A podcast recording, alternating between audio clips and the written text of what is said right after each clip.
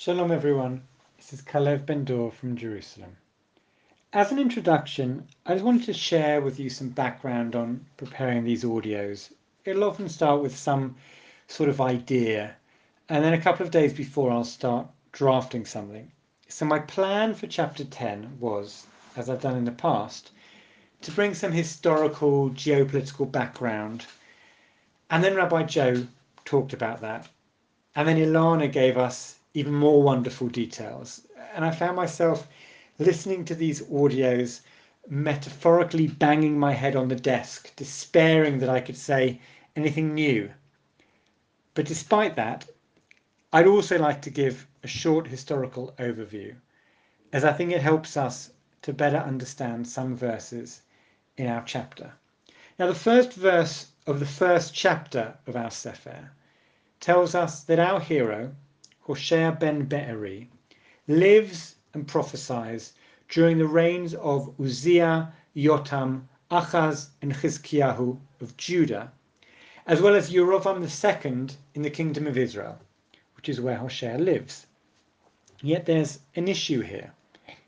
If he prophesied during the rule of those Judean kings, he must have prophesied not just during the reign of Yerovam, but also those who came after him.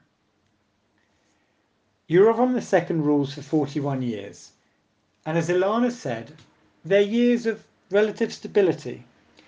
Despite being described as doing evil before God, he expands the borders of the country. But very soon after his death, as has been mentioned, things in the kingdom of Israel get pretty chaotic. And it's therefore unsurprising that verse 1 of chapter 1 of Hosea skips out all the various monarchs under which the prophet lives. Yerovam's son, Zechariah, reigns for only six months before a palace coup takes place.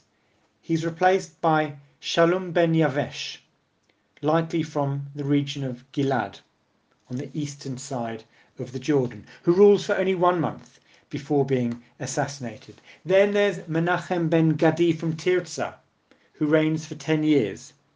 Menachem succeeded by his son, Pekachiah, but he reigns only for two years, after which he is assassinated and replaced by a military captain, Pekach, helped by men from the Gilad.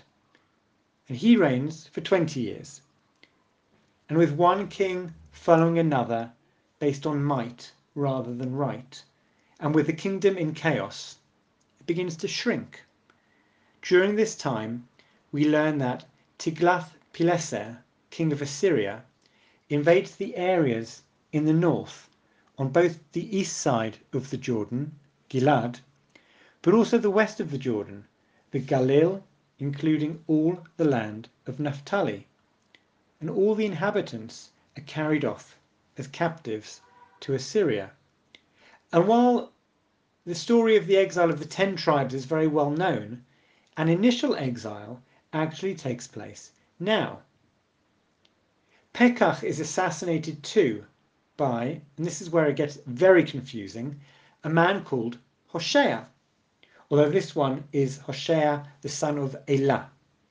And all of this, from Yerovam's death to Hoshea ben Elah taking over, is described in the space of just one chapter in Melachim Bet, chapter 15. They must have been difficult years for all the inhabitants of the kingdom of Israel. And the end of King Hoshea ben Elah's reign, nine years later, is when Shalmaneser of Assyria attacks and destroys the kingdom. And because verse 1 of chapter 1 tells us Hoshea prophesied during the time of Chizkiyahu of Judah, we know he must have been prophesying throughout this time. With this in mind, we can now read some of the verses in our chapter in better context. In verse 3, we read, Ki ata yomru ein melech lanu, ki lo yeranu et Adonai v'hamelech lanu. Surely now they shall say, We have no king, for we feared not the Lord. And the king, what can he do for us?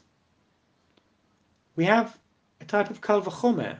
The people have not feared the Lord, the King of Kings, So, of course, they won't fear a king of flesh and blood or respect his authority. But we also have a description of what was going on at the time. The king can do nothing for the people because the kings are constantly being replaced and clearly care not for the citizens of the kingdom. And then we come to verse 14. וקם שעון בעמך וכל מבצריך יושד כשוד שלמן בית ארבאל ביום מלחמה em al banim rutasha. Therefore shall a tumult arise among your hosts, and all your fortresses shall be spoiled, as Shalman spoiled Bet Arbel in the days of battle. The mother was dashed in pieces with her children. As Robert Alter points out in his commentary, Shalman is not an attested name. It seems likely that this is an abbreviated version of Shalmaneser, the Assyrian emperor. Who was Shalmaneser? He rules Assyria from 727 to 722 BCE after succeeding his father, Tiglath-Pileser, the Assyrian leader who captures part of the northern area of the kingdom and sends them into exile. And it it's Shalmaneser who ultimately completes what his father started by destroying the kingdom and exiling the rest of the ten tribes. But of course, it's too narrow to read this solely through a geopolitical perspective. The reason for the kingdom's destruction is also the lack of its ethical behavior. And here we read two metaphors. The first is of Israel as a grape. Gefen bokek Israel peri shavelo, קרוב לפריו, הרבה למזבחות כתוב לארצו, hetivu matzevot. Israel was a luxuriant vine, which put forth fruit freely. As his fruit increased, he increased his altars. The more goodly his land was, the more goodly were his pillows. It reminds us of Isaiah in chapter 5, who uses a metaphor of the relationship between God and Israel as between a vineyard and one who planted it. But part of the problem is that nothing is being done authentically towards God. We read in verse 4 that they utter mere words. With empty oaths they make covenants. So judgment spurs up like poisonous weeds in the furrows of the field.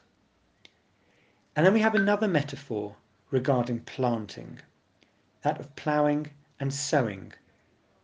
Verse number 12. Ziru lachem litzdaka, kitzru lefi chesed. Niru lachem nir ve'et lidrosh et Adonai ad yavo ve'yored tzedek lachem. Sow to yourself according to righteousness, reap according to mercy. Break up your fallow land, for it's a time to seek the Lord, till he come and cause righteousness to reign upon you. חרשתם רשע, אבלת קצרתם, אכלתם פרי כחש, כי פתחת בדרכך ברוב גיבוריך.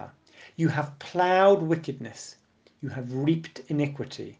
You have eaten the fruit of lies, for you did trust in your way in the multitude of your mighty men. And reading it, I couldn't help but think of a very different use of sowing and reaping. to set the scene, the Lord has brought back the people to their land after exile. The nations say that God has done, has done great things. And then the psalmist says, Hazorim bedima berina yitzoro. Those who sow in tears will reap in joy. There in Tehillim, and of course when we bench, the inference is towards a return of the exiles to their land. Here, tragically, for those who plough wickedness, the direction is the opposite, towards exile.